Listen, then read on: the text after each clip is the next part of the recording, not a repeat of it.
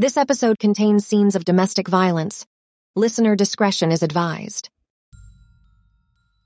Two bullets to the back of the head was quick and efficient. You didn't have time to put the silencer at the end of it, so it was loud and abrasive.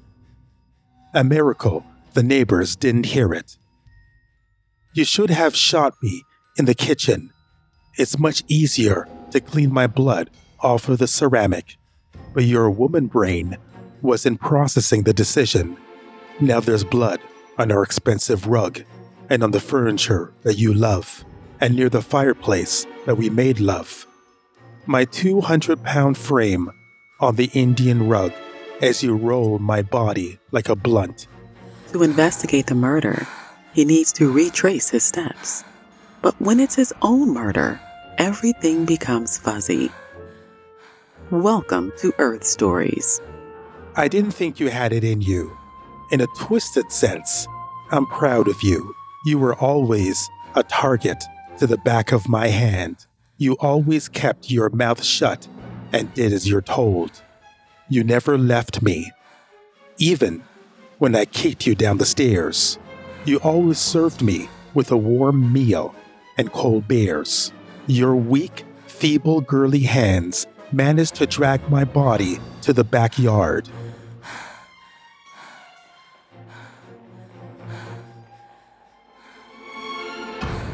You smirked a little bit as you grabbed the shovel. You cried a little bit as you started to dig.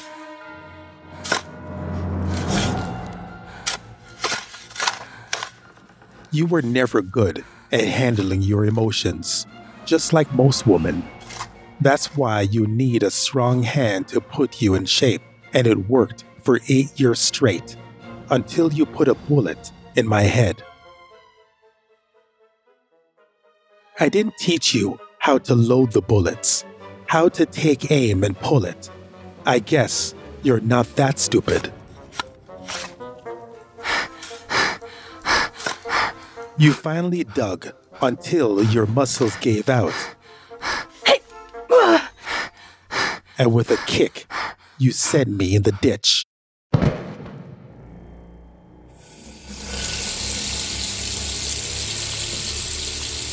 Ivory soap washed the blood and dirt from your body, but it did nothing for your conscience. The thought of calling the police and turning yourself in must have scurried in your mind like a field mouse trapped in a twister. I'm glad you're reading this letter. My words may be distorted and difficult to decipher. Not sure how long I've been away from my body, and I don't know who you buried beside me.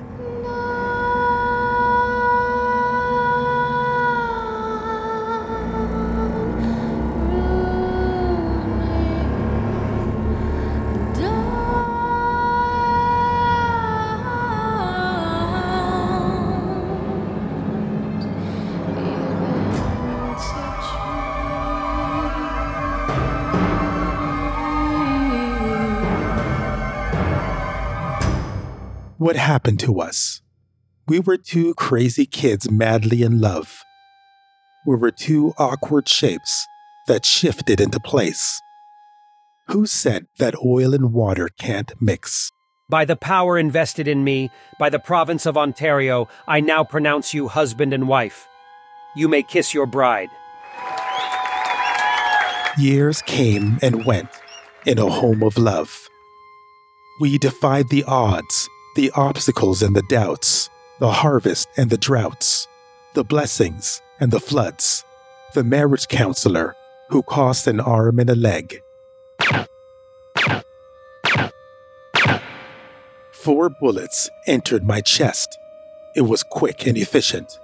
You even had time to place the silencer at the end of it so the nosy neighbor wouldn't take notice. You shot me in the kitchen so it's easier to clean my blood from the ceramic. It's good to see your woman brain is working. My 200 pound frame was laid out on Indian rug as you rolled me like a blunt, then used your girly muscles to drag me out of the house. I didn't think you had it in you. In a twisted sense, I'm proud of you. Wait a moment, I wrote this before.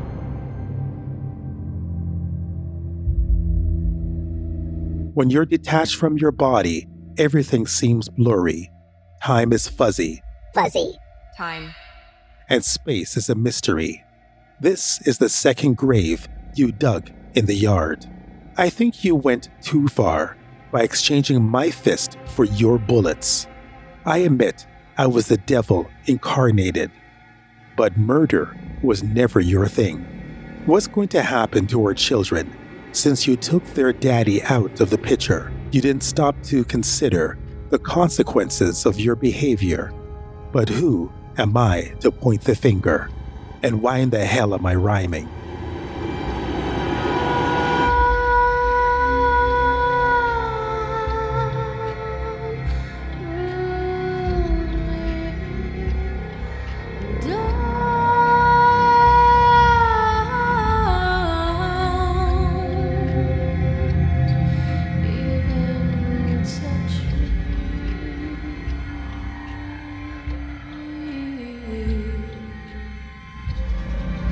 With one single bullet to the forehead, my body collapsed to the floor. You took pleasure in your precision like a marksman, like a trained sniper behind enemy lines. With no hesitation, you rolled my body in the rug, rolled me past the fireplace where we used to make love, and kicked open the door at the back of the house. I feel I've written this before, but since the spirit is absent from the body, time gets. Fuzzy. I'm not blaming you. Cold steel was your defense against my knuckles. Your eyeshadow hides my marks of love. If one bullet can end a season of abuse, then it's worth it. But I'm not saying you should have pulled it. One bullet to the left temple. Face first in a bowl of cereal. Nonchalantly, you kissed me before you tipped me over and rolled me in a rug.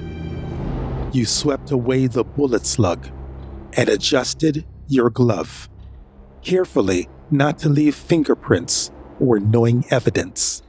Even a hair follicle could be traced back to its rightful owner, and particles of blood if it's not bleached and scrubbed.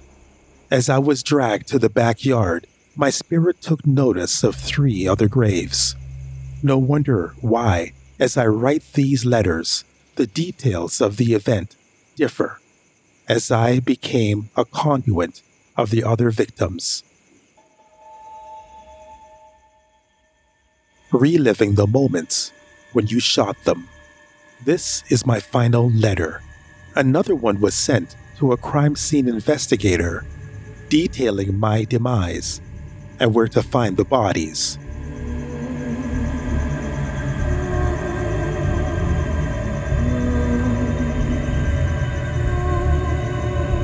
Detailing the semi automatic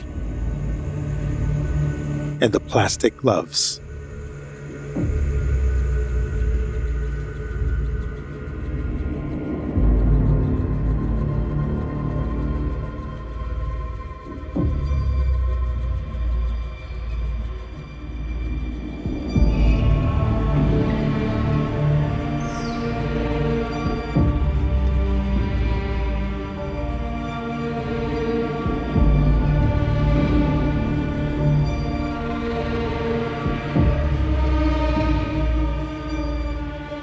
When I had the idea of writing this, I was a little bit divided because of the, the subject matter.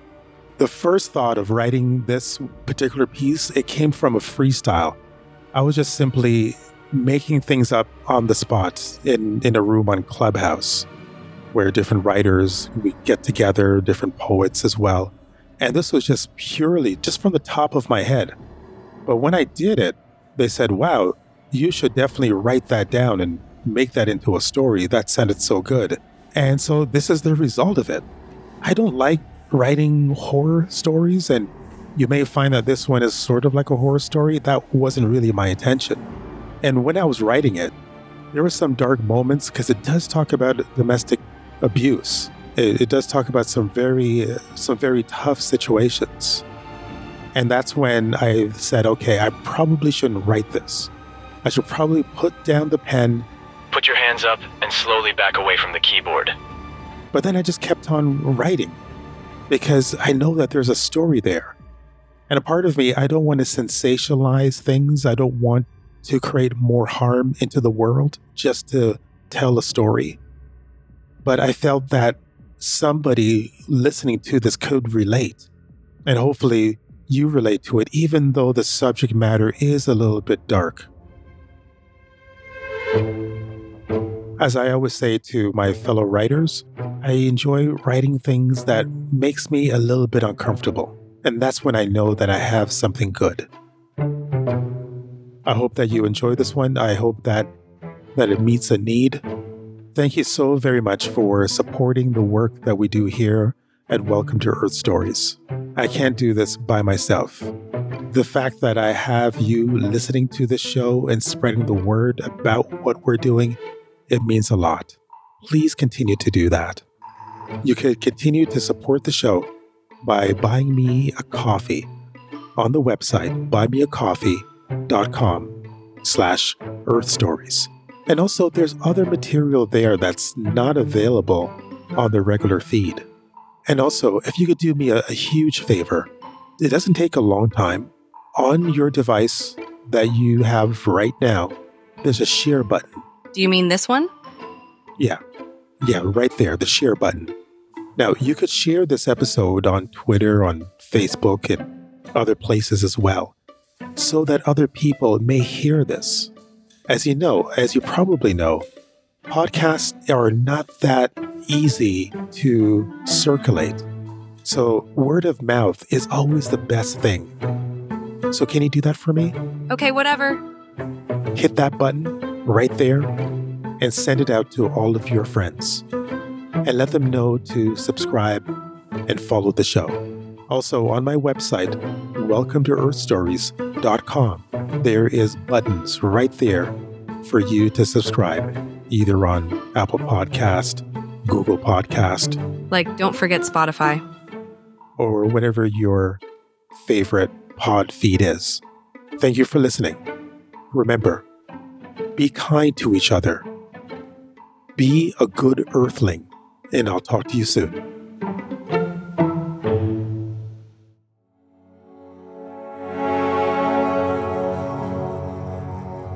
Signed, sealed, delivered. You Shot Me. Written and produced by York Campbell.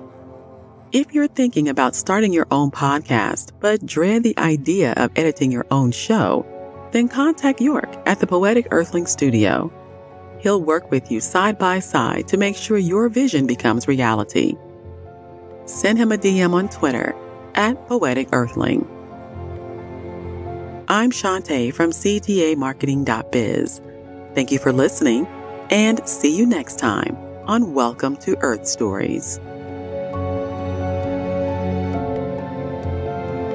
Four bodies have been identified in the backyard of Stella Nightingale.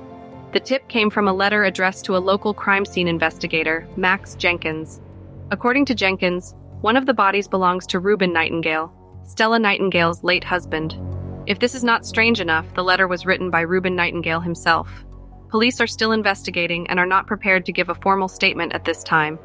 Also, in a non related issue, the government is reminding us to take our daily purple pill. This is Beverly Zion reporting. Stay safe.